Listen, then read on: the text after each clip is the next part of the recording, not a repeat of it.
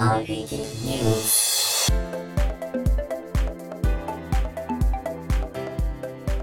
忙しい方も耳でサクッと情報収集短時間で多くの情報を届けるラジオ番組それが IPT ニュース。皆さんおはようございます。こんにちは。こんばんは。IPT ニュース担当の角谷です。さて10月も残りわずかになりました。10月31日といえばハロウィンでございます。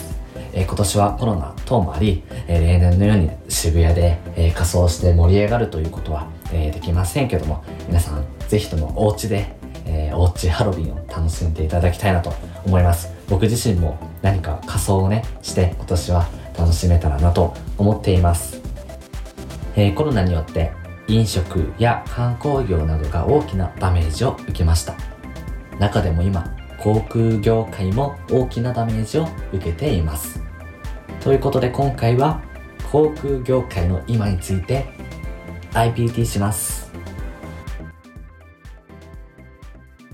全日本空輸 ANA は従業員の副業範囲を広げ勤務時間以外に他の会社とも雇用契約を結べるようにする方針を固めました。パイロットや客室乗務員を含む全従業員1万5000人を対象とする予定ですその他新型コロナウイルス蔓延による業績悪化を受けて、一般社員の年収は3割ほど減る見通しであり、副業制度を見直し、従業員が ANA 以外からも収入を得やすくする方針です。えー、その他にも資金面でも苦しんでおり、ANA ホールディングスは、劣後ローンによる4000億円の追加融資や2000億円程度の公募増資検討をしている、まあ、そういった報道がされました。えー、この報道に対して ANA 側は、これらの報道で述べられていること、えー、資金調達については様々な手段を従来より検討しているとコメントし、一方、現時点では決定した事実はないと発表しました。いわゆる反論したわけですね。ちなみに、ここでのキーワードとなった劣後ローンとは一般の借金より返す優先度が低い借金のことで、通常の借金を返し終えるまで、えすぐ後ローンの借金は、ま返す必要がないというわけですね。えこれって貸し手側にとってめちゃくちゃ不利な条件じゃないですか、と思いますよね。ただその辺はうまいことなっておりまして、え貸し手側にとって不都合な分、金利が高くなっています。えー、その他にも、新卒採用にも大きく影響が出ています。日本航空と ANA グループは一部を除き、21年春入社の新卒採用を中止しました。マイナビが独自に調べた2020年卒の就職人気企業によると、文系の総合では、1位に JTB、2位に ANA、5位に JAL というように、まさに今回大きなダメージを受けた業界が人気となっています。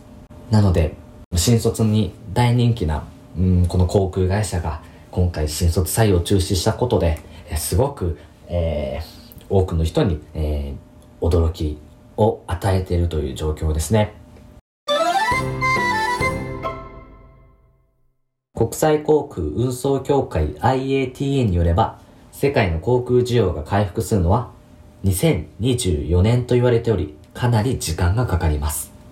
航空会社が立ち行かなくなれば移動の手段が限られ、いざ感染が落ち着いて経済が回復しようとする際に足かせになりかねません。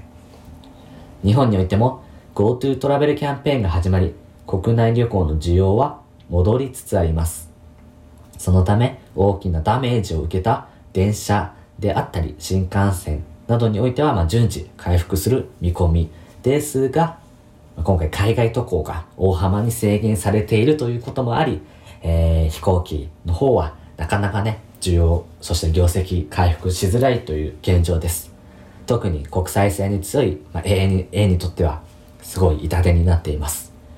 ANA だけでなく、みずほ銀行でも副業を解禁数などコロナ危機によって減収をし、副業を考えている人、そして企業も今多くなっています。副業という新たな収入の出所を増やすというのもとても大切ですが、今一度家計の支出について考えてみる。今後のライフプランをきちんと考えてみるっていうのも大切だと思いました。なのでぜひ副業について IPT してほしいというそういったリクエストもどんどんお待ちしております。ということで今回はこの辺になります。また次回お会いしましょう。またね。